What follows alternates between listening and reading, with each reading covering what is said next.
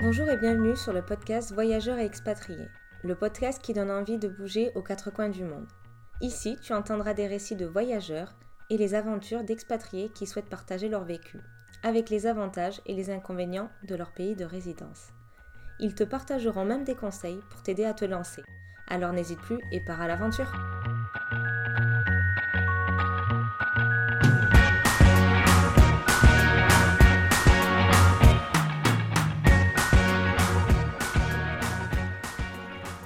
Bonjour chers voyageurs et bienvenue sur ce nouvel épisode.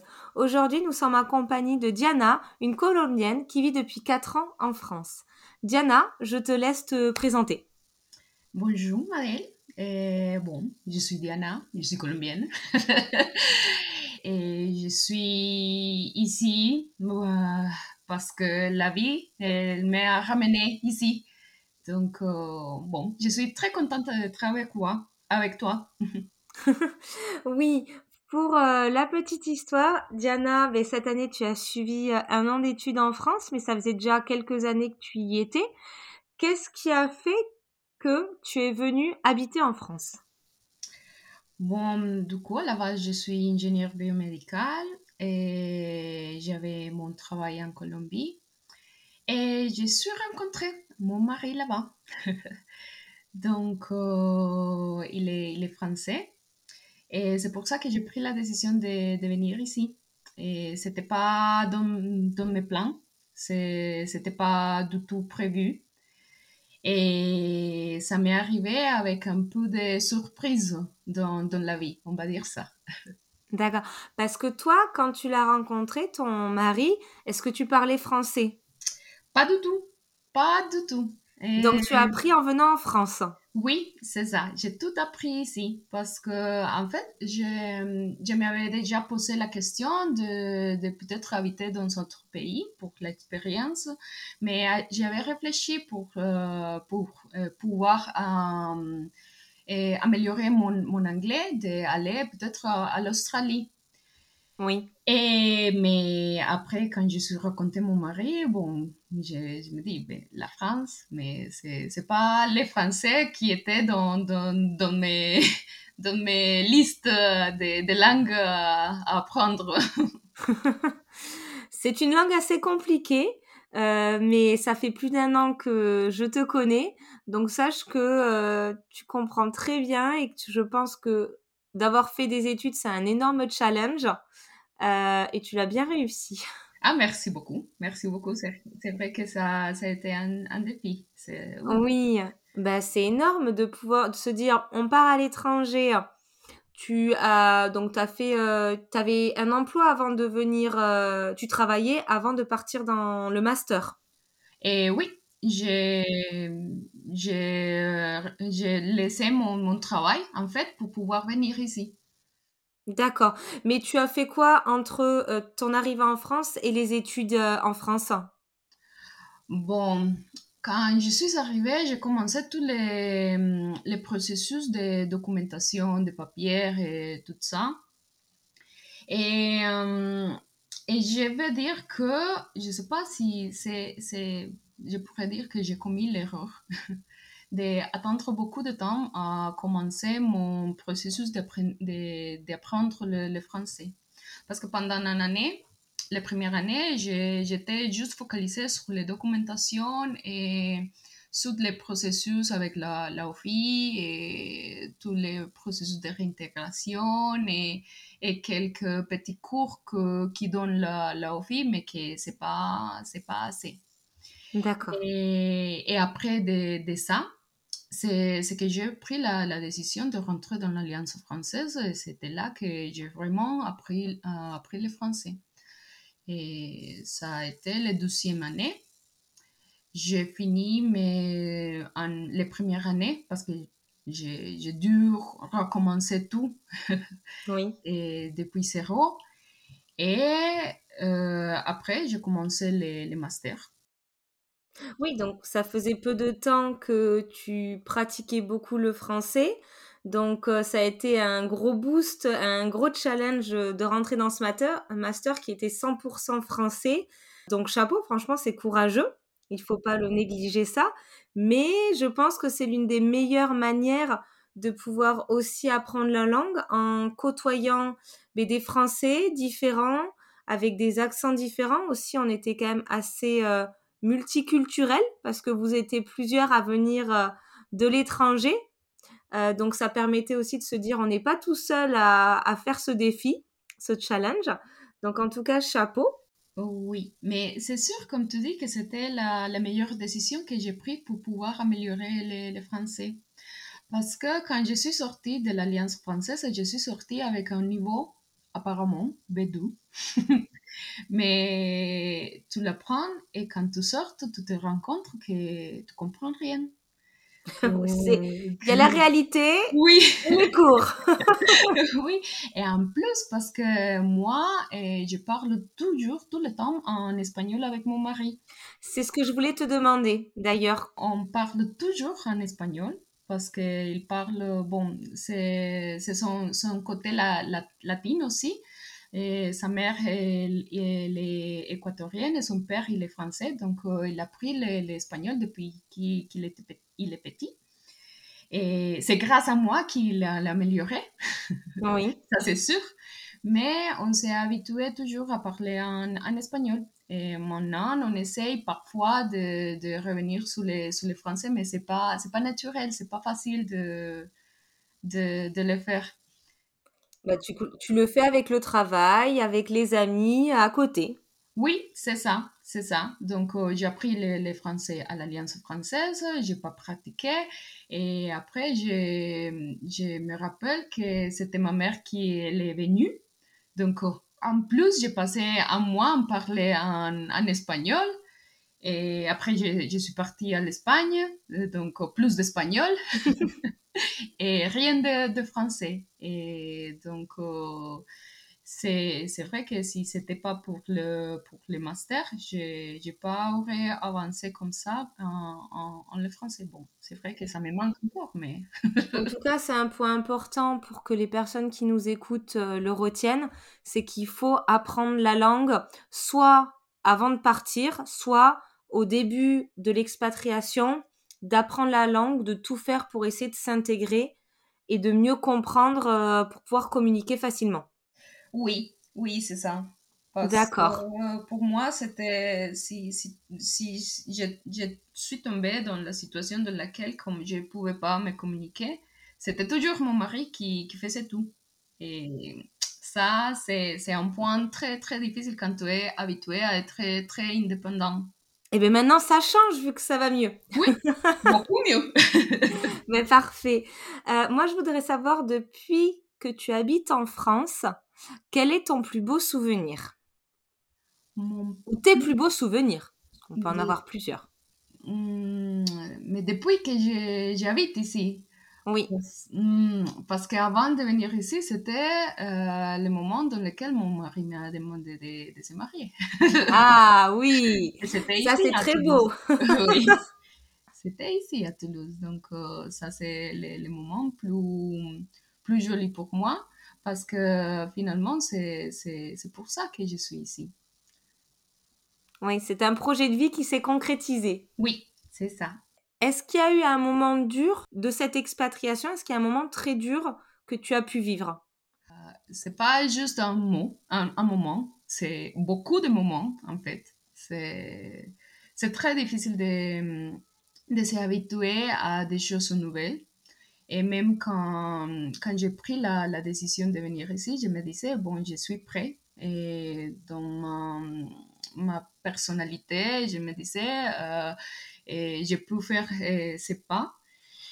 Mais depuis que je suis arrivée, je me dis, ouh, il y a beaucoup de choses qui me manquaient à faire. Il y avait beaucoup de travail à faire sur moi-même, à faire euh, pour être prêt. Parce que personnellement, je suis une personne qui manque de la patience.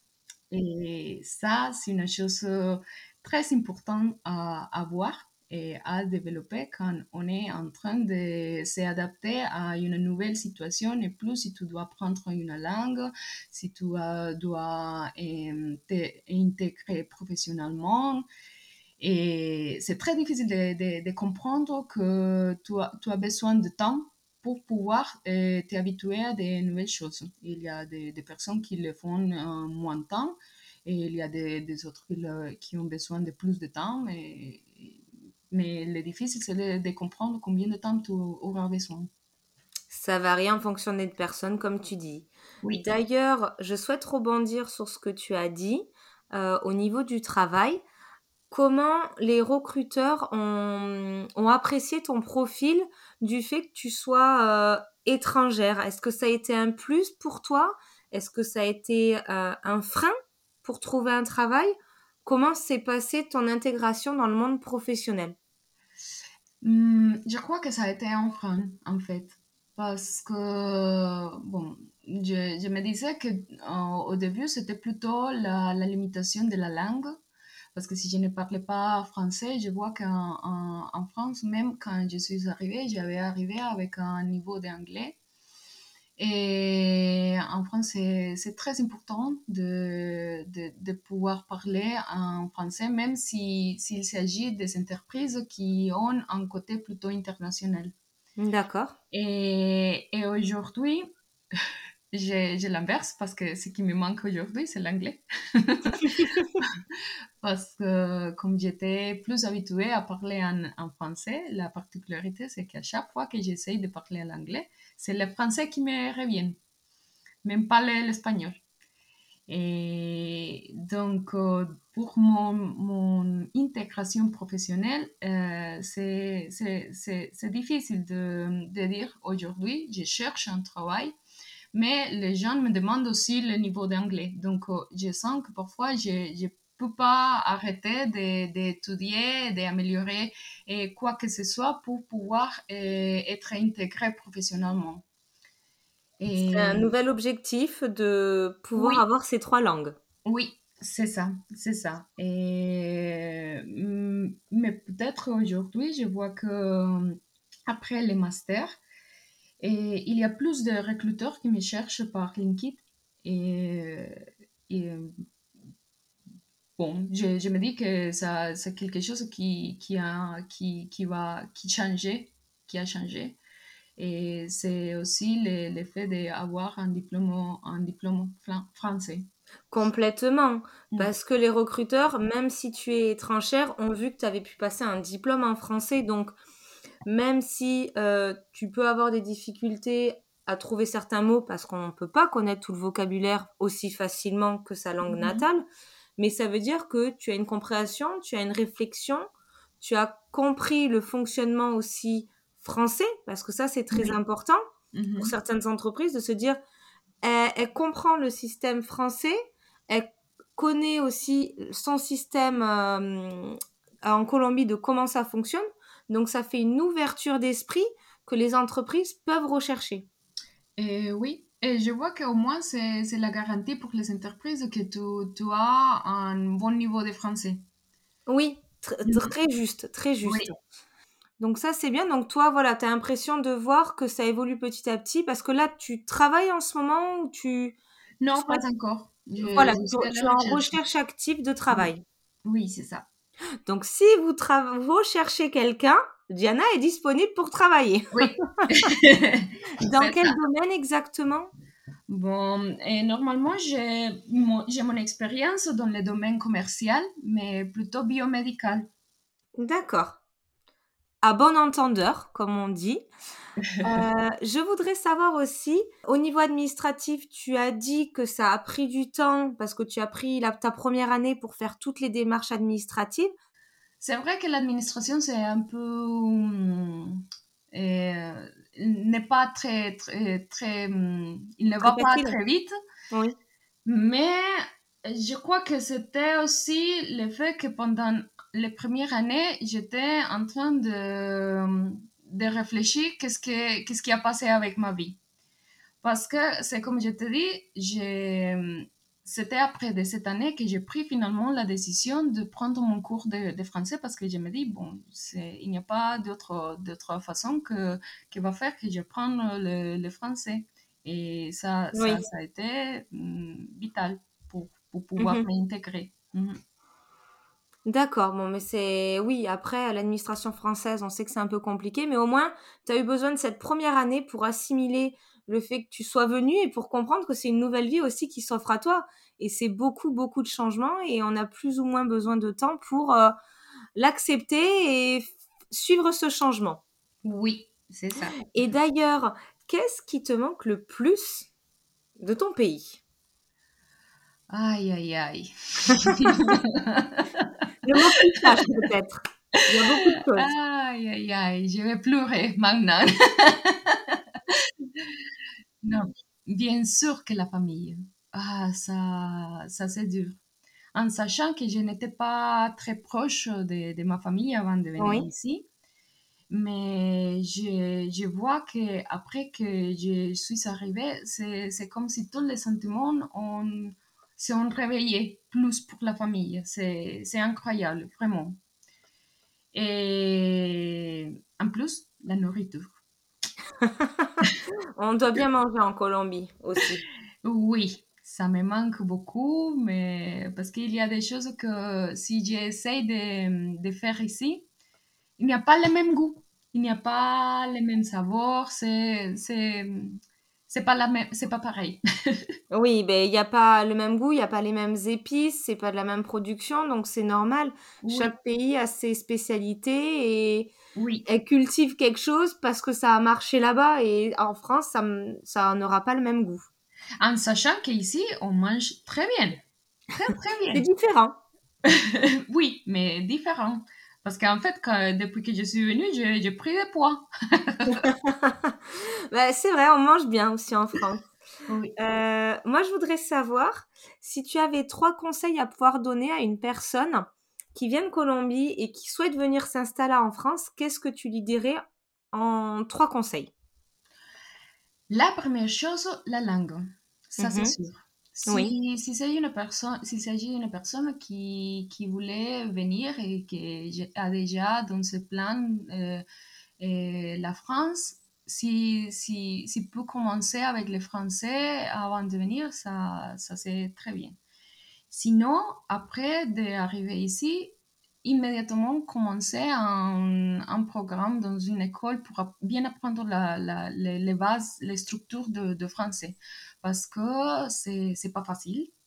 C'est, même en sachant que s'il y a une ressemblance entre l'espagnol et le français, j'ai trouvé beaucoup de choses qui, ouh, sont différentes. la tête, oui.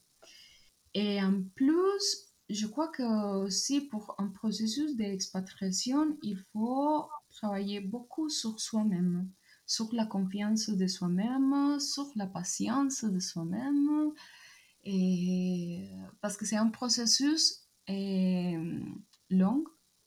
Mhm. Et ici, si, s'il s'agit de quelqu'un comme moi, qui attend des, des réponses ou, des résultats rap- rapides, et euh, ça va être difficile de, de, de, de continuer comme ça.